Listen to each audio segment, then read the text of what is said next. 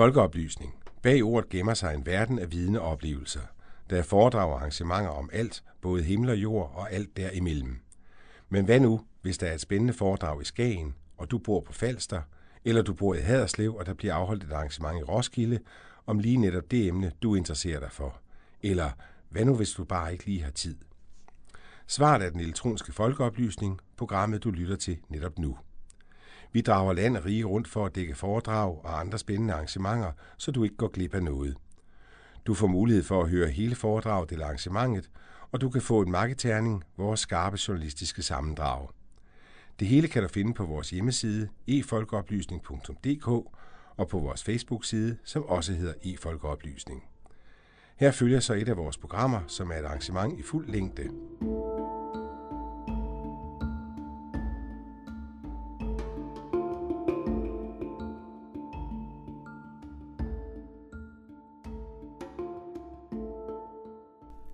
Den store foredragssal på Professionshøjskolen Metropol i København var fyldt til bristepunktet. Der var helt usolgt. Unge som gamle, mænd som kvinder.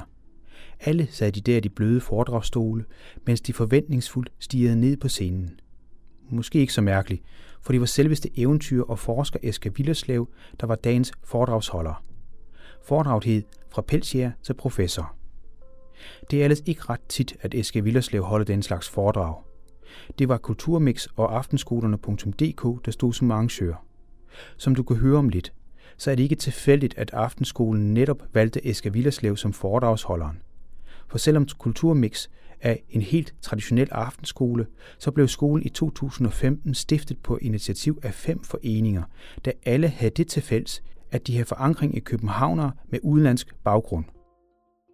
Men vi lader Rune Rismølle fra Kulturmix og aftenskolen.dk selv forklare det i hans oplæg til Eske Villerslevs foredrag. Mix er en ung aftenskole, stiftet i 2015, øh, med øh, baggrund i nogle forskellige foreninger af københavner med udenlandsk baggrund, og derfor er vores værdigrundlag også øh, kulturel mangfoldighed, og især øh, at alle kulturer har deres egen værdi. Der er ikke noget øh, hierarki mellem kulturer. Og derfor var det meget naturligt, at da vi stod og følte, at vi var blevet stærke og store nok til at kunne binde an med at øh, arrangere større, mere ambitiøse foredragsarrangementer, at det første, den første foredragsholder, vi vendte blikket mod, det var Eske Villerslev, fordi han har givet os alle sammen med både sin forskning, men især også sin måde at formidle sin forskning på, et indblik i nogle af de mekanismer, der ligger meget dybt ned under, øh, hvad hedder det, den mangfoldighed af forskellige kulturer, mennesker osv., der er øh, på øh, jorden i dag. Så vil jeg ellers øh, give ordet til Eske Villerslev. Velkommen. Jo, mange, mange tak. Mange tak. Tak, tak. Mange tak. Øhm, og, og tak fordi øh, I vil komme øh, på sådan en, en hverdag. Øh, jeg havde tænkt mig, at foredraget skulle øh, selvfølgelig handle om øh, noget af den forskning, øh, som jeg har lavet, og som min gruppe har lavet over de seneste år, og som der også er blevet refereret til her før. Men jeg vil også tage med ind, kan man sige, min egen rejse ind i videnskaben, fordi der kommer jo sådan set også til at berøre det her med at møde fremmede kulturer og, og fremmede måder at leve på. Øh, det er sådan, at da jeg, øh, kan man sige, helt fra barnsben af, der kan man sige, var jeg grebet af, af, af det at være indianer og det at være ude i, øh, i vildmarken. Og øh, mit store ønske, det var, og min store drøm, det var at, at leve som pelsjæger i Kanada. Altså finde en ung squaw, øh, og så tage ud i ødemarken i Kanada og slå mig ned, og så leve der. Og øh, det var sådan set også planen efter gymnasiet. Jeg gennemførte gymnasiet. Øh, jeg kom lige igennem folkeskolen. Det gik ikke så godt, men jeg kom der videre til gymnasiet og afsluttede der. Så var planen sådan set at, at tage ud øh, i Kanada. Men så faldt jeg så over en bog øh, om det nordøstlige Sibirien, der var skrevet af en, af en russisk antropolog, der hedder Valdemar Jokkelsen. Og øh, da jeg så, den her bog, den var fra øh, omkring århundredeskiftet, øh, og, da jeg så, øh, og handlede om et folk, der hed Yukagierne, som øh, han sagde, jamen det her er måske øh, forfædrene til de amerikanske indianere, Øh, de taler et sprog, som ikke er beslægtet med andre sprog i verden. De ser anderledes ud end alle andre folk, der er der. Og øh, jeg prøvede så at finde andet litteratur. Vi er jo tilbage her i, i omkring 1990, så det var stadigvæk Sovjetunionen. Øh, og jeg kunne ikke rigtig finde andet om det. Joggelsons bog der for århundredeskiftet var ligesom det sidste, man, man kunne læse, i hvert fald på engelsk, om, øh, om, de, om de her folk i det nordøstlige Sibirien. Og der tænkte jeg så, at det her, det er det ultimative eventyr. Det at tage ud i en verden, som vi stort set ikke ved noget om øh, i Vesten, øh, det, det, det, må være, det må være det, jeg skal. Og øh, heroppe, der kan I se, der er et kort over det her, det er Sibirien, ikke? og deroppe er det nordøstlige Sibirien, der hvor Joggelson, han blev sendt hen. Han blev sendt derhen af den russiske zar, fordi han øh, var politisk uvorden, ikke? så blev de jo sendt øh, til Sibirien. Men øh, det var under sådan mere øh, kan man sige, bekvemmelige forhold end under Stalin, altså, så de fik ligesom lov til at udleve deres intellektuelle og sidde og diskutere osv. Og der så han jo de her forskellige folkesager og tænkte, gud, hvor ser de spændende ud, det må jeg hellere studere. Ikke? Øh, så det min bror, min tvillingbror Rane og jeg, øh, vi, vi gjorde, vi sagde, vi vil lave, vi vil simpelthen lave en ekspedition. Så Ja, hvor kommer jeg fra? Jo, så, øh, hvad hedder det, øh, så vi besluttede os for, at vi ville tage Joggelsons fodspor. Det er Joggelson, I ser her på en tømmerflåde, rejse ned ad Korkodon-floden for at finde øh, de her yukagier, øh, som han altså lavede en bog om. Og øh, det ved jeg ikke, det er der sikkert nogen af jer, der kan huske. Altså i 1990, der, hvor det var Sovjetunionen, altså det var jo et, et, kan man sige, på mange måder et lukket land. Og vi tog til den russiske ambassade og sagde, prøv at vi vil gerne lave en ekspedition i den østlige Sibirien, og de kiggede på os og sagde, fuldstændig sindssyge, altså det kan ikke lade sig gøre. Vi tog til det, der hed Dansk-Russisk Venskabsforening, troede jeg, vi havde nogle venner der og sådan noget, men nej, nej, det kunne heller ikke lade sig gøre. Øh, og så sker der, det er jo det, der er så forunderligt igennem sådan en øh, karriere, det er der, det er tænkt meget på, altså at, at, at, at mange ting sker jo ved sådan tilfældigheder, ikke? Så sidder jeg på en bodega på Vesterbro, og drikker øl, og så møder jeg en mand, der opkøber lærketræsfrø for nogle russere nede ved Baikalsøen i det sydlige Sibirien. Og jeg fortæller ham så om den her vision, og han siger, jamen jeg tror egentlig godt, jeg kan hjælpe jer øh, med de her kontakter, hvis I betaler for det. Og efterhånden som børneopsparingen blev smidt over bordet, så øh, kom tilladelserne. Og øh, det, det viste sig jo så, at det var jo selvfølgelig sådan noget mafiosi øh, noget, ikke? men tilladelserne kom i hvert fald. Og øh, til Sibirien, det kom vi. Og øh, det var jo, øh, altså man skal jo tænke tilbage her, det er en verden, hvor at de kort, vi kunne få over det nordøstlige Sibirien, det var målstok 1 til en million. Altså, øh, det vil sige, 1 øh, centimeter svarer til 10 kilometer. Altså, det var jo, altså, man anede simpelthen ikke, hvad der var på den anden side af den næste bjergtop. Og øh, jeg kan huske, at min bror og jeg, vi talte sammen, og vi kiggede ned der fra helikoptervinduet. Altså først så tog vi den transsibiriske jernbane med vores kanoer til Irkutsk, Øh, og så øh, kom vi så ud med helikopter og blev smidt af ude i ødemarken.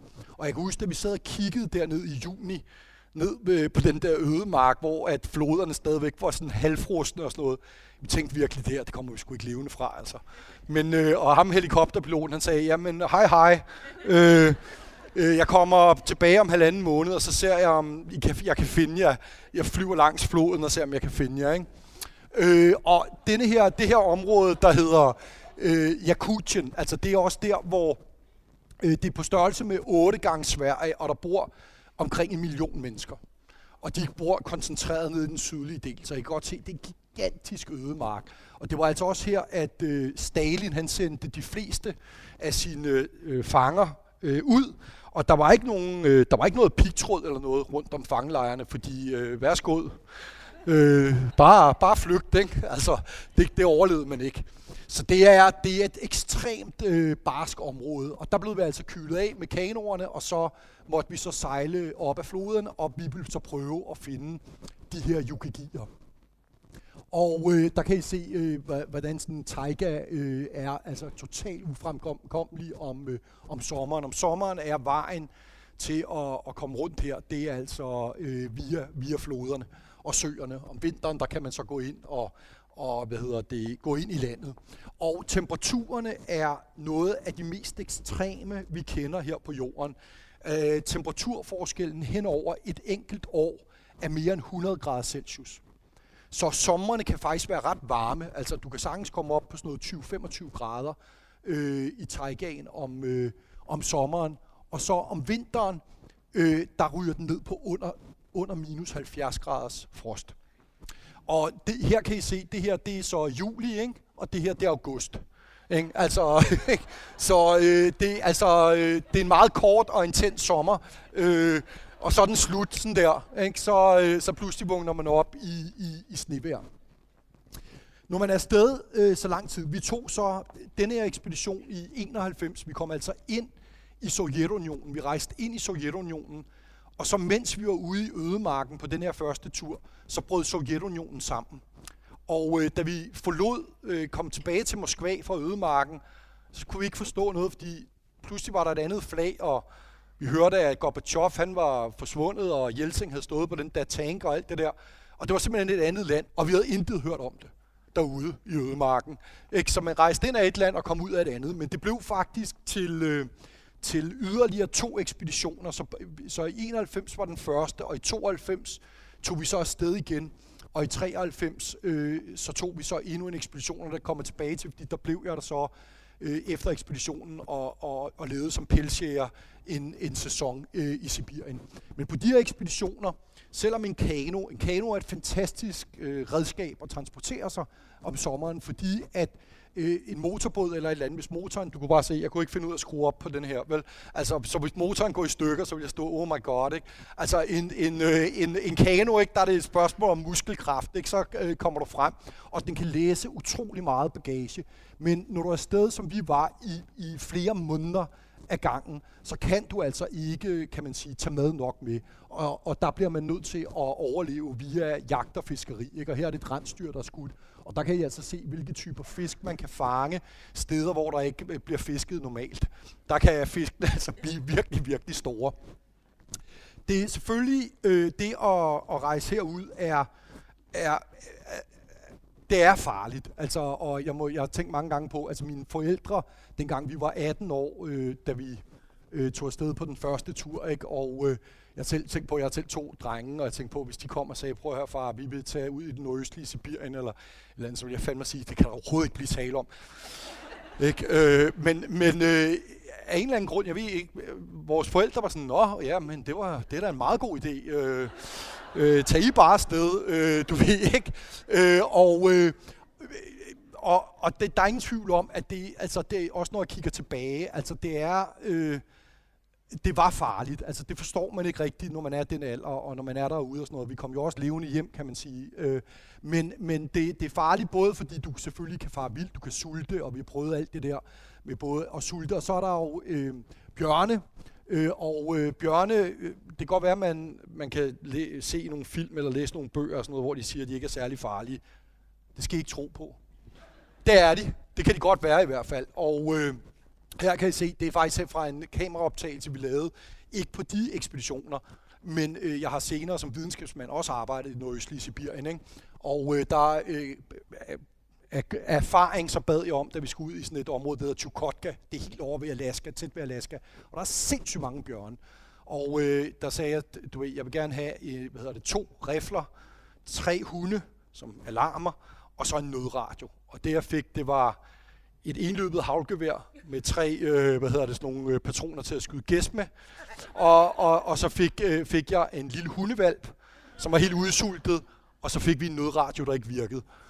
Og selvfølgelig dagen efter, vi havde slået lejren op, så kommer der sådan en bjørn ind i, i lejren, ikke? Og der kan I se her, der, der er den i gang, altså den går simpelthen ind, den er pisselig glad. Jeg skyder over hovedet på den, men den første, det var havl, havlpatron 1. Ikke? Så var der to tilbage. Ikke? Og så går den skide glad, går bare ind og, og smadrer hele vejen. Og russerne, de siger, skyd den, Eske, skyd den. Så bare, altså med det her, nej, tror jeg ikke, ikke med mindre den angriber.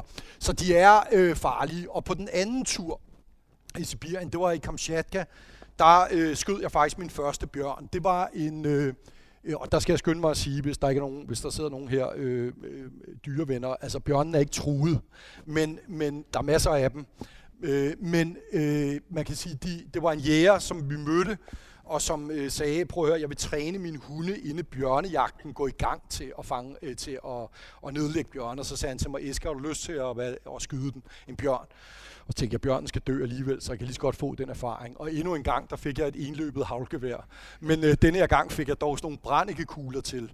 Øh, og så sad jeg der og ventede, så kom bjørnen gående langs flodbredden, og, øh, og øh, jeg skød øh, på den. Sådan en brændekekugle er ekstremt effektiv på kort afstand. Og der, kan, altså, der er den virkelig effektiv, men på lang afstand skyder den vildt upræcis, så jeg kunne ikke ramme den der bjørn ordentligt. Den kravlede ned i et hul, ikke? og så slap jeg så hundene, og det er altså det, jeg vil sige, det er det mest brutale, jeg nogensinde har set i mit liv. Altså, det er sådan en kamp mellem de der bjørne og hunden, fordi den kommer over op af hullet, og så sætter den sig på bagen, og så begynder den altså at slås med de her hunde, ikke? og der flyver hunden gennem luften, og bjørnen brøler, og der løber så hen og skød den øh, øh, i hovedet, og så døde den. Og det var så også der, hvor jeg fik min første, kan man sige, sådan spirituelle oplevelse, fordi øh, de indfødte, det var nogen, der hed Chukchi, de sagde øh, til mig, Eske, du skal øh, sætte hovedet fra den her bjørn op i træ, således at den kan se ud over øh, det, der engang var dens jagtmarker. Og hvis du ikke gør det, så vil bjørnens ånd komme efter dig, og alting vil gå galt. Øh, og øh, først startede de faktisk med at sige, da jeg havde skudt den, så gik de hen til bjørnen og sagde, lille bjørn, det var ikke Eske, der skød dig, det var en russer. og det er sådan, så bjørnens, så bjørnens ånd kan blive galt på en russer i stedet. Men, men, øh, men øh, øh, øh, ung og overmodig som jeg var, så ville jeg selvfølgelig have det der kranie med hjem, så jeg kunne blære mig. Ikke? Så jeg kogte kraniet af, selvom der var et ordentligt hul i det, efter jeg havde skudt, men, men det så meget godt ud sådan, til at få op på øh, hylden. Ikke? Og så tog jeg det med hjem, og øh, alt gik galt. Du ved, kæresten skred karaktererne, og raslede ned fra biologistudiet, og der var helvedes til, at tænke, fuck, fuck, fuck, det er bjørnens ånd. Og så skyndte jeg mig op til vores ødegård i Sverige, og fik banket det der kranje op på et træ, og alting blev meget bedre. Det vil jeg bare sige. Så man skal, det, skal man, øh, det skal man huske på. Man skal lytte til det der. Normalt med sådan nogle ting, jeg ved godt, at, at mange, og det er mange af mine kollegaer, ikke? jeg er naturvidenskabsmand, altså der, det, i mange naturvidenskabsfolk har selvfølgelig den der holdning, jamen sådan noget skal man ikke, øh, sådan noget, det er jo bare tilfældighed og, og så videre. Øh, men, men jeg vil sige, min erfaring er, at øh, som regel er der altså en grund til, at man gør tingene. Også da jeg var peltier, og vi offrede tobak og så videre til, til ilden for at få jagtheld og sådan noget. Altså selv hvis du kigger ud fra det fra sådan en strikt naturvidenskabelig synsvinkel, jeg er jo evolutionsbiolog, ikke? jeg jo kigger på livets udvikling, så må man sige, hvis du lever i et sted som heroppe, hvor at det er marginalerne, der betyder liv og død, at det, at du giver noget til ilden øh, af føde eller andet, som du faktisk er en mangelvare, ikke? jeg vil sige, det er med mig en dårlig evolutionær strategi, hvis det ikke havde en eller anden form for betydning så kan man godt sige, så kan man tale om, jamen er der ånder, eller er der ikke ånder, eller er det, øh, du ved, bare i hovedet, det hele foregår? Ja, det er der jo ingen af os, der kan svare på. Men sagen er bare, jeg tror simpelthen ikke på, at det vil være der, hvis det ikke er, at det har en eller anden form for funktion. Ikke? Øh, og derfor synes jeg også, det er, er værd at lytte til. De her bjørne her, der havde vi også, vi havde faktisk en virkelig... Øh, virkelig, virkelig ubehagelig oplevelse der. Øh, vi, det var øh, der på Kamchatka, hvor jeg skød den. Lige da vi var ankommet, så begik vi den kæmpe fejl, at vi øh, slog vores telt op nede ved floden. De går ned og fanger laks. Ikke? Det er det, de, de, gør om sommeren, de her bjørne. Og øh, så havde vi skulle placeret vores gevær væk fra teltet. Og så lå vi og hørte, vi havde sådan en båndoptager med, vi optog, øh, du ved, øh, historier og sådan noget fra, fra nogle af de indfødte på. Og der lå vi så og hørte den der koldt, en koldt sang, ikke? Det var sådan en rock-sang derude i ødemarken, den er båndoptager. Så stoppede vi den så, og så hørte vi noget, der lød som en kæmpe gris. Sådan, bum, bum. Og vi var godt klar over, at der lever ikke grise her, vel? Så, og det var kraft, men det var ikke kun én, det var to bjørne. Og de gik så rundt om teltet, og de gik helt op og skubbede sådan til teltet, og vi var jo hunderede simpelthen. Så vi lå der i vores soveposer, og det eneste vi havde, det var sådan en, en, du ved, sådan en nødpatron, som man sådan kan skrue på en pind. Det er ikke meget værd, vel? Øh, og øh, så lå vi der, og så kender I sikkert godt det der, hvis man bliver skide bange, så skal man tisse. Det skal jeg i hvert fald. Og jeg skulle simpelthen tisse så meget. Og, du ved, og det tog det var flere timer, altså det her, ikke? Altså, så du kunne ikke, og jeg sagde, jeg bliver simpelthen nødt til at tisse. Og Rane der, min bror og en, der hed Morten, som var med, de sagde, øh, skal du må tisse i soveposen, du må tisse i soveposen. Og, og jeg havde sådan en dunsovepose, og turen var lige startet, ikke? så jeg var jo godt klar over, at altså, hvis jeg tissede den der, ikke, så ville det være rigtig nederen for resten af rejsen. Så jeg kravlede ud af den der sovepose, og så havde vi sådan en klamsaplig, eller samklaplig spand til at hente vand i, og den tissede jeg så i og stillede den og kravlede i soveposen igen og lå der og, og bævrede. Og så den der spand, den var sgu utæt. Så det der tis der, det begyndte så at løbe ud i hele, hele teltet. Og der havde Rana og jeg, vi havde lige købt nogle af de der, de var lige kommet frem, de der termoristunderlag, som er sådan nogle cellerpuslige, du ved, som er ekstra tykke. Men Morten, han havde stadigvæk et af de tynde. Ikke? Så hele hans sovepose blev fuldstændig gennemvædet af, af mit tis. Men bjørnene, de øh, forsvandt til sidst øh, om morgenen først, og, vi, altså, og det viste jo bare, at man skal simpelthen, øh, man skal simpelthen sørge for at, at have, sit, øh, have sit gevær med. Og, og, og for øvrigt kan jeg så hilse at sige, at det, det dummeste, man kan gøre, det er at gøre lige præcis det, vi gjorde, nemlig ligge helt stille. Man skal blive nødt til at lave noget larm. Komme ud og lave larm og prøve at, at skræmme dem væk. Øh, ellers så kan det meget vel gå galt.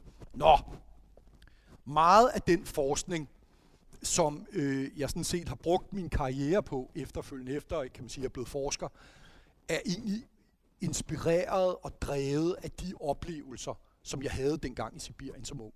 Så vi fandt jo langs de her flodbredder på de her ekspeditioner, fandt vi jo bunkevis af knogler og stødtænder og horn fra mammutter, steppebison, vildheste, uldhåret næsehorn og andre af de store istidsdyr, som altså levede i de her områder. Og, og jeg mener, når jeg siger, at når du kommer til nogle af de her floder, hvor der ikke er nogen mennesker, og hvor der ikke har været mennesker i hundredvis af år, så er der lige så mange knogler, som der er muslingeskaller på en dansk sandstrand. De ligger over det hele. Gravet ned imod og halvstigten op, du ved, så går man en bank, så falder man over noget, så er det spidsen af en stødtand fra en mammut. Altså, det er vidderligt på den måde. Og vi samlede, vi fyldte kanonen op med øh, knogler og tænder og alt muligt andet, som vi så bragte med hjem faktisk. Og der stod de i mange, mange år øh, ude i min forældres garage. Og, og min mor var jo sådan, jeg må I kraft smide det der gamle lort ud, ikke? som står og fylder op derovre. Men hold kæft, hvor er det godt, at jeg bevarede det, fordi det er det, jeg lavede rigtig mange af mine DNA-forskningsresultater på. Det er alt det knoglemateriale, som vi bragte hjem øh, fra de der ture der. Det andet, øh, men det er klart, det der ligesom slog mig, det var jo, hvordan kan det være, at de her store dyr er ude forsvundet? Altså med alle de knogler, der har været masser af dem. Det har været som en afrikansk savanne med de her dyr. Og i dag, når man kiggede rundt, så var du måske heldig at se nogle rensdyr eller elstyr. Ikke? Men dengang, der har altså været elefanter og næsehorn og okser og alt muligt andet. Der har været hyæner, der har været løver. Ikke? Og hvad skete der med de her dyr? Det var et af de spørgsmål, kan man sige, som optog mig. Det andet var, at vi mødte jo forskellige folkeslag. Jeg kommer tilbage til de her yugagier om lidt, for det mødte vi så. Vi kunne ikke finde dem på første tur, vi kunne heller ikke finde dem på anden tur, men tredje tur, der fandt vi dem. Men vi mødte mange andre folkeslag. Og det der, her har vi nogle tjukti, og det der, kan man sige, slog mig var, jamen, de her mennesker, de lever vildt forskelligt. De ser forskellige ud. De har forskellige kultur. De har forskellige sprog hvordan kan det være, at du har fået den her mangfoldighed af mennesker oppe i det her helvedes øh, ende af verden, ikke? og hvordan er det beslægtet med amerikanske indianere, fordi øh, kan man sige, afstanden mellem øh, den østlige Sibirien og Amerika er jo, kan man sige, ikke særlig øh, stor. Øh, og vi, Øh, kan man sige, vi mødte jo masser af folk også, som, hvor man kan helt klart finde, øh, men, men øh, mange af de her folk lever jo også, kan man sige, der er helt klart ligheder til det, du ser hos mange indianere, altså med tibier, med måden at sætte håret på osv. Nu skal vi lige se her. Jo, og det, man også, det vi også oplevede, var jo, at der var jo fænomener, som ikke skulle være der. Altså øh, sådan noget, øh, for eksempel sådan noget som spedalskhed, øh, som vi kender fra Ben Hur og sådan nogle ting. Hvad siger du? Ja, dem det lidt mere. De vil ellers se bedre, end de vil se på mig. Øh, når man spedalskhed, du er officielt, officielt så er det udryddet i, øh, i 1800-tallet i, i Rusland. Ikke? Og så øh, mødte vi det her, det er igen en chukchi, øh, rensdyrhyrde, og så, øh, hvad hedder det, sad vi inde i teltet, du ved, og, og, og røg smøger, og jeg sad og delte smøger med ham, og, og sådan noget, ikke? Jeg, altså, og, og så, øh, jeg troede, det var syfilis, han havde, ikke? Og det, så vidt jeg hørte, det var, det var sådan en kønssygdom, ikke? Og det lavede vi ikke noget af, så, så derfor tænkte jeg, at jeg var home safe. Og så kom jeg hjem, og så var jeg inde på infektionslaboratoriet øh, øh, der på Rigshospitalet og sagde, nej, det der, det er sgu ikke syfilis, det er spedalskhed. Og jeg sagde, fuck mand, du er ikke, og hun bare hørt med Ben Hur, og så sagde ej, du burde ikke være så bange, fordi det er slet ikke så smitsomt, som man går rundt og tror. Jeg er i hvert fald ikke, mine fingre er ikke skrumpet ind endnu. Så, men, men det viser bare noget om, hvor lidt man i virkeligheden vidste. På den sidste tur, der i 93, der fandt vi resterne af de her yukagier, som Jorgelson havde mødt. Og øh, det må man sige, det er sgu på mange måder et virkelig sørgeligt øh, historie, fordi da Jockelson var der, var der øh, nogle hundrede af dem tilbage. Og øh, savnene går, at yukagierne sandsynligvis har været det oprindelige folk i det nordøstlige Sibirien, og der, man sagde, at der var lige så mange yukagirbål, som der var stjerner på himlen. Da vi kom frem, så er de her korkodon yukagier, som Jockelson mødte, der var en eneste overlevende tilbage, og det var ham her. Han hedder Nikolaj, eller hed Nikolaj Nikolajevits, han er død nu. Og øh, han levede med sin kone som de sidste ved Korkodonfloden, og så døde konen. Og så øh, tog, måtte han tage ind til en by og overleve. Han sagde, det er, han talte øh, også noget russisk, øh, ikke meget godt, men han talte noget. Og han sagde, at det er så øh, trist for mig, sagde han, fordi at jeg kan ikke tale med nogen andre på mit eget sprog. Altså, jeg, der er ikke andre, der taler det sprog, jeg taler. Øh, og han var, altså, øh, vi tog ham så ned ad Korkedonfloden, hvor han så fortalte om, hvordan yukagierne, da han var ung og, og igennem sit liv, hvordan øh, de havde levet øh, langs øh, Korkodon-floden. Han havde, han havde lange ar hen over ryggen og brystet, og det kom altså fra øh, kampe med bjørn, som øh, da han var ung, der var gevær stadigvæk meget sjældne i det område, så de dræbte med spyd. Og det gjorde man altså ved, at man tirede bjørnen til at stille sig på bagbenene, og så når den kaster sig over en, så går man så ned i knæ og sætter spydet i jorden, og så gennemborer spydet bjørnen. Men en gang imellem, så rammer spydet ikke lige præcis der, hvor det skulle, og så tager bjørnen ellers fat og, øh, og flår en, og der sagde han så, at der, så skal man have sådan en, en kniv med det, alt det der Crocodile Dundee der, det kan man godt klemme. Det han sagde, det er, at man skal have, det er sådan en kniv med et lille blad, meget lille blad, som er helt barberbladskarp. Sætter man så ind i buen på bjørnen, og så åbner man den. Du ved. Og jeg tænker på, man, hvor jeg er bare ved at skide i bukserne, når jeg står med en riffel. Ikke? Altså, havde jeg stået med det der spyd der, Øh, væk. Ikke? Øh, men øh, et, et fantastisk menneske, og, og noget af det, som øh, jeg også erindrer fra øh, mine, mine samtaler med ham, det var, at øh, jeg spurgte ham om, hvordan er livet øh, i dag i forhold til, da du var ung. Øh, på trods af, at han ikke kan tale med nogen på sin modersmål, så sagde han, i dag er livet så godt i forhold til dengang, fordi i dag kan jeg få te med sukker hver dag. Er det ikke bare, er det ikke bare rørende? Ikke? Altså sidder vi med alle de der problemer. Altså hvis der ikke skal mere til at gøre en lykkelig, ikke? det er alligevel slående. Nå, i øh, 1993, øh, der havde vi lavet den her sidste ekspedition, hvor vi altså mødte de her og Jeg har faktisk lavet studier på dem siden. Genetiske studier. Og øh, man må sige, der er genet, altså øh, både hvor vi har kigget på, øh, kan man sige, på dem, der er nogen, der kalder sig yukagier. Der er ikke nogen af dem, der genetisk set overhovedet er yukagier. Og når vi går tilbage i tiden, så har vi fundet nogen, altså før, øh, kan man sige, russerne også før Jorgelson, og der kan vi se, at yukagierne er en ekstremt gammel gruppe, men den er altså genetisk set, må man sige, der er den væk. Altså, den er, eksisterer ikke længere. Øh, men efter den ekspedition der på øh, fire måneder øh, ude i ødemarken, så øh, fik jeg tilbuddet om at være pelsjæger i Sibirien. Jeg mødte en, der opkøbte pelse fra pelsjæger, og han sagde til mig, Eske, prøv at høre, du ikke, øh, har du ikke lyst til at prøve at være pelsjæger? Og øh, det, som jeg sagde til jer i starten, så havde det jo været min drøm, min barne- og ungdomsdrøm, øh, at være pelsjæger i Canada, så jeg sagde, selvfølgelig være det. Og øh, jeg bare ikke, det var ikke noget, jeg havde planlagt, så jeg havde ikke noget udstyr eller noget, men jeg havde mit gevær. Og øh, så arbejdede jeg for sådan en jakut-kvinde, den anden indfødt, øh, indfødt befolkning, med at hugge brænde til hele hendes vinterforråd. Og så derimod så syede hun mig øh, det, tøj til den sibiriske vinter. Og øh, jeg troede jo, det må jeg så indrømme, jeg troede jo, det var sådan lidt ligesom Body Long Way. Jeg ved ikke, om I kender den der tegneserie, der hedder Body Long Way, hvor han, du ved, det hele er mega romantisk og lidt farligt, men i virkeligheden mest romantisk, ikke? Øh, der er overhovedet en kæft med virkeligheden at gøre, det kan jeg sige. Øh, man bliver smidt ud. Jeg blev sat sammen med en indfødt og en russer. Øh, jeg var den yngste. Øh, russeren var nogle to-tre år ældre end mig. Så høj, så bred. Øh, og så ham her, den indfødte, og der bliver vi så øh, sendt i en helikopter, og så bliver vi kastet ud i ødemarken. Og det, man har med sig, det er sit gevær, sine patroner, sine fælder, og så har du af mad, har du en lille smule brød, og så har du te, og det er det. Så skal du skaffe alting selv derude. Så, og der øh, lever man altså i sådan nogle hytter, ligesom denne her øh, bjælkehytter. Der kan du ikke stå oprejst. Øh, gulvet der er jord, og vinduet det er sådan et hul, hvor der er slået en plastikpose rundt om. Og øh, der kan I se inde i sådan hytten, hvordan den ser ud. Øh, og så ellers lever man nogle gange i telte. Øh, det kan jeg absolut ikke anbefale. Det er virkelig koldt fornøjelse. Men, men, øh, og så går man altså ud, kan man sige. Det første man gør, det er, at man går på, ud på jagt for at skaffe øh, kød til både sig selv og til hundene og til fælderne. Og så sætter man fiskenet op ned under isen, også igen for at skaffe mad. Og når man ligesom har fået skaffet sig noget mad, så begynder man så på den egentlige fangst. Og det er øh, sobel.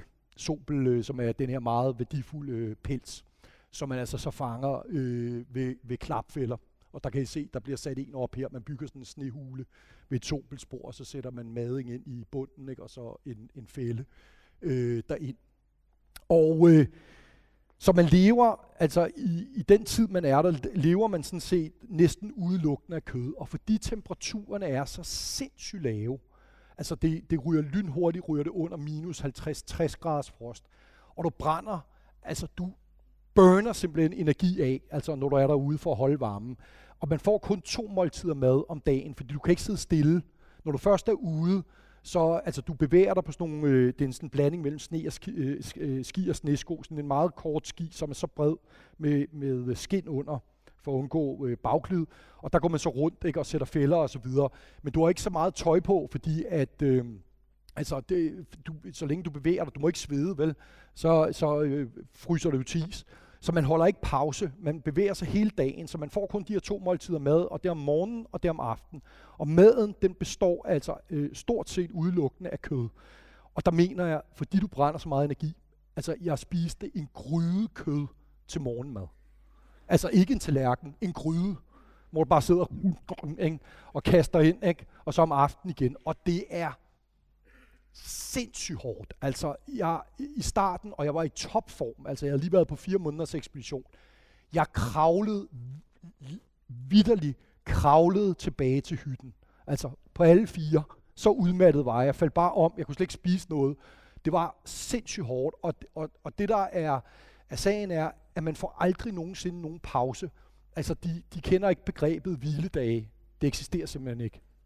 Så det vil sige, jeg ved ikke, hvis der er nogen af jer, der har prøvet at gå til sådan noget fitness eller sådan noget, så svarer det lidt til, at I forestiller jer, at I hele dagen lavet fitness, og så, så siger de kloge jo, at man skal have en hviledag, hvor musklerne restituerer sig. Og så bare uden den, ikke? hele tiden. Så man var bare sådan fuldstændig, øh, man var fuldstændig smadret øh, af det her. Og øh, man må også sige, at øh, altså nu ved jeg sgu ikke, hvor meget tid, øh, hvordan jeg holder overhovedet ikke øje med tiden. Nå, right, vi må tage den, som det kommer. Men altså, de her mennesker... Hvad siger du? Okay, øh, nå, okay. Ja, vi klarer den, klarer den. Øh, nå, men altså, de her pelsjer, det jeg heller ikke var klar over, det er jo, at det er det laveste erhverv i Rusland. Et af de laveste erhverv i Rusland. Det vil sige, det er indfødte, som ikke har nogen skolegang, ikke har noget andet valg. Og så er det russere, som typisk kommer ud af fangelejre i Rusland. Og det vil sige, dem, der bliver sendt i fangelejre i dag, det er jo altså voldtægt, mor og sådan nogle ting. Og så er det Afghanistan-veteraner. Ikke? Så det er altså, det er jo virkelig, virkelig hårde mennesker. Og så var, stod, var med mig der med mine små kontornusserfingre, ikke? Så mig det der, og jeg talte, på det her tidspunkt talte jeg meget dårligt russisk. Det lover der for, der, det var en steep learning curve, altså, fordi at der er det simpelthen, hvis de ikke, altså nogle gange forstod jeg jo ikke ham jagtlederen der, hvad han sagde, og så sagde han, kom med et eller andet, så kom jeg med det forkerte, ikke? så får du en på hovedet, ikke? og så tilbage og henter jeg også det forkerte, en til på hovedet. Ikke? Jeg lover dig for, at man lærer det, altså øh, øh, så lærer man øh, hurtigt at sige et eller andet, ikke? lærer nogle af de der ord. Øh, så det er en, øh, en virkelig, øh, kan man sige, en, en meget brutal ting. Jeg skulle have været øh, tilbage fra det her pelsjægerophold øh, ved jul. Øh, det var planen. Det var aftalen med ham der pelsopkøberen. Han skulle sende en helikopter jul, og så var han gået bankerot. Der kom ikke nogen helikopter. Den kom bare ikke. Øh, og jeg sad derude, mand, ikke? og jeg kan bare huske juleaften der var vi, du ved, vi havde ikke, vi havde ikke kunne skyde noget. Altså, det, vi var løbet tør for kød, og vi var løbet tør for fisk, og vi havde ikke mere, mere te, vi havde heller ikke mere petroleum til petroleumslamperne, og vi sad bare med sådan kogt, kogt vand. God jul. Og der kan jeg huske, der græd jeg sgu. Der græd jeg simpelthen. Altså tanken om, man og du ved, gåsen derhjemme og, og det hele. Og, og nu kan jeg måske også lige her på falderæbet, fordi så starter jeg på videnskaben bagefter, det giver måske meget god mening. Så jeg også lige giver en historie, fordi jeg var faktisk ved at omkomme derude. Øh, ja, og det var lige starten, det var jo næsten lige kommet derud, og der var ikke faldet særlig meget sne, og temperaturen lå omkring minus 30, vil jeg sige, minus 20-30 grads frost. Der var ikke rigtig koldt endnu. Og så blev, sendte han mig ud på elstyrjagt, ham der lederen der. Ikke? Han sagde, du skal ud, nu må du ud og skyde et elstyr afsted med dig. Ikke? Og jeg har altid været pisse dårlig til at finde vej. Altså, det må jeg bare sige, jeg er virkelig dårlig til det. Og øh, så derfor er sådan den der type, du ved godt, der altid tager mit spor tilbage, ikke? fordi du ved, ellers så far jeg vild. Og så på grund af, det, der ikke var sne, særlig meget sne, det lå sådan, du ved, spredt rundt, øh, og jeg fik ikke skudt nogen el, vel, jeg kunne ikke finde den, så, øh, hvad det, så kunne, kunne jeg kræfter mig ikke, så mistede jeg mit spor tilbage, og så får jeg vild. Og øh, der blev jeg så nødt til, altså jeg gik jo rundt og gik rundt og gik rundt og prøvede at finde det øh, øh, i desperation, og så blev det mørkere og mørkere og mørkere, og til sidst så blev det jo nat. Og øh, øh, så vidste jeg, at der ikke andet at gøre, altså end at prøve at overnatte herude. Og, øh, og jeg vidste også, at det her, det var sindssygt farligt, fordi at i minus 20-30 grader frost, hvis du ikke har særlig meget tøj på, som du ikke har, der er du altså der er du, der er du på den. Så jeg skyndte mig at prøve at samle så meget brænde, jeg kunne til sådan et bål, ikke? Og så fandt jeg en, øh, sådan en træstup, altså et træ, der var væltet, hvor øh, at træ, rodkagen stak op. Og så lavede jeg bålet sådan, at det virker som sådan en slags, øh, øh, hvad kan man sige, øh, refleksionsskærm, ikke? Og så sad jeg så der og prøvede at holde mig vågen. Og jeg lover jer for, altså man, det er sådan noget, man kan læse om i, i bøgerne, ikke? men, men øh, øh, nu, skal jeg fortælle dig, hvordan, nu skal jeg fortælle jer, hvordan det virkelig er. Øh, det, der sker, er, at du starter med at fryse, ligesom vi alle sammen kender det, du ved, hvor du ryster helt vildt. Ikke? Og så øh, sker der faktisk det, at øh, på et tidspunkt, så holder du op med det, og så bliver du helt varm. Du bliver fuldstændig som om, du sidder i en sauna. Og så øh, samtidig med det sker, så øh, kan du simpelthen ikke holde dine øjne åbne. Du tænker bare, jeg kan bare ikke. Altså det er som, der hænger sådan nogle blylodder i, og du tænker, bare lige, bare lige to minutter, bare lige to minutter. Men heldigvis var jeg klog nok. Altså jeg vidste, at hvis du falder i søvn, så er du død. Så, så det hele misæren her går ud på at ikke falde i søvn. Og, øh, og, og, og, og, og så kom der, øh, jeg ved godt, det lyder som en virkelig dårlig Jack London-historie. Selv pelsjerne synes, det lød som en Jack London-historie, men ikke desto mindre, det fandme sandheden så hører du, du jeg sidder her ikke, derude, min jagthunde, de ligger, de kan jo sove udenfor. Så sidder der ikke, og, og, og fryser, og så hører jeg derude, du er sådan, uh, ikke, så er det ulve, ikke? og du, kommer, du hører det der tættere, sådan, uh, der kommer tættere. Og jeg tænkte bare, det er fucking løgn, det her, mand. Ikke? Altså, du ved ikke, nu først så fryser du ihjel, og så bliver du et af ulve, ikke? Altså bagefter, ikke? Men det, der var ret interessant, synes jeg, altså jeg er faktisk en ret, øh, altså jeg ved godt, det lyder måske som om, jeg er mega modig og sådan noget, men det er, altså det, det er faktisk ikke rigtigt, eller det er kun modig på den måde at forstå, at gøre et eller andet, jeg er bange for, men jeg er ret bange for mange ting, så, så øh, også mere bange end så mange andre mennesker. Men, men øh, hvad hedder det, øh, så, men det, der var ret utroligt, synes jeg, at opleve, når jeg tænker tilbage, det var, altså jeg havde egentlig troet, at jeg ville være mega bange, men det var jeg faktisk ikke. Jeg var ikke bange, men jeg blev ekstremt ked af det. Altså over, at du ved godt, at man tænker sådan, at nu er det slut. Altså, ikke? Og du har lang tid til at tænke over det. Altså, jeg har også prøvet, du ved, at være ved at få en stamme i hovedet og sådan noget. Der er det, når du ikke har tænkt noget som helst. Men her har du timer til at tænke over øh, livet, ikke? Og, øh, og det, som øh, øh var, øh, var øh, øh, kan man sige, egentlig interessant, synes jeg, det er, at øh, det, som jeg så sad og tænkte på, øh, velvidende, at jeg nok skulle dø nu, det var, hvordan jeg havde levet mit liv. Og jeg kom frem til, hold kæft, hvor du levet det åndssvagt, Eske.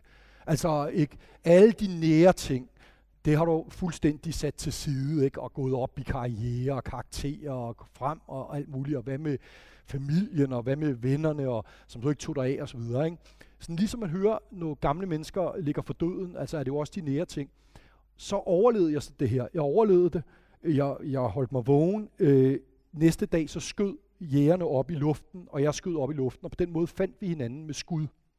Øh, og jeg havde så, fordi jeg havde siddet med mine, mine skinstøvler inde i, i flammerne, øh, som jo bålet blev mindre og mindre, og så prøvede jeg at proppe noget på, og så voksede det igen. Så havde fået bygget sådan to kæmpe isklodser op under fødderne. Så jeg mødte dem simpelthen som sådan en tumling. sådan, hej. hej. Og de, de sagde også, de troede sgu, jeg havde bare krasset af derude. Ikke? Men det, der er det interessante og det mærkelseværdige, det er så det, jeg vil afslutte med, det er, er det ikke mærkeligt, at man har haft chancen, kan man sige. Altså, du har været der, og du har ligesom fået den åbenbaring, hvad det er, der er vigtigt her i livet. Ikke? Og der gik ikke mere end en måned, så var jeg tilbage igen, fuldstændig som jeg var før. Er det ikke underligt? Men øh, sådan er det åbenbart. Sådan er vi på en eller anden måde skabt.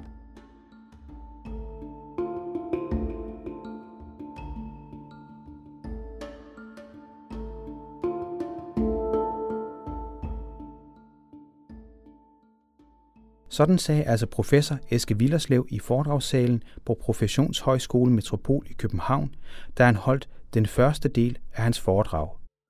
Det var den unge aftenskole Kulturmix samt aftenskolen.dk, der stod for arrangementet.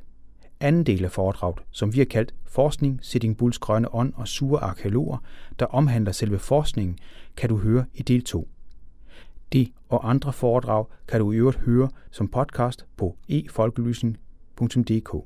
Er du mere til Facebook, så har vi naturligvis også lagt Villerslevs foredrag ud på Facebook-siden, som også hedder e-folkeoplysning. På adresserne kulturmix.dk og aftenskolerne.dk finder du til gengæld kommende arrangementer af samme kaliber.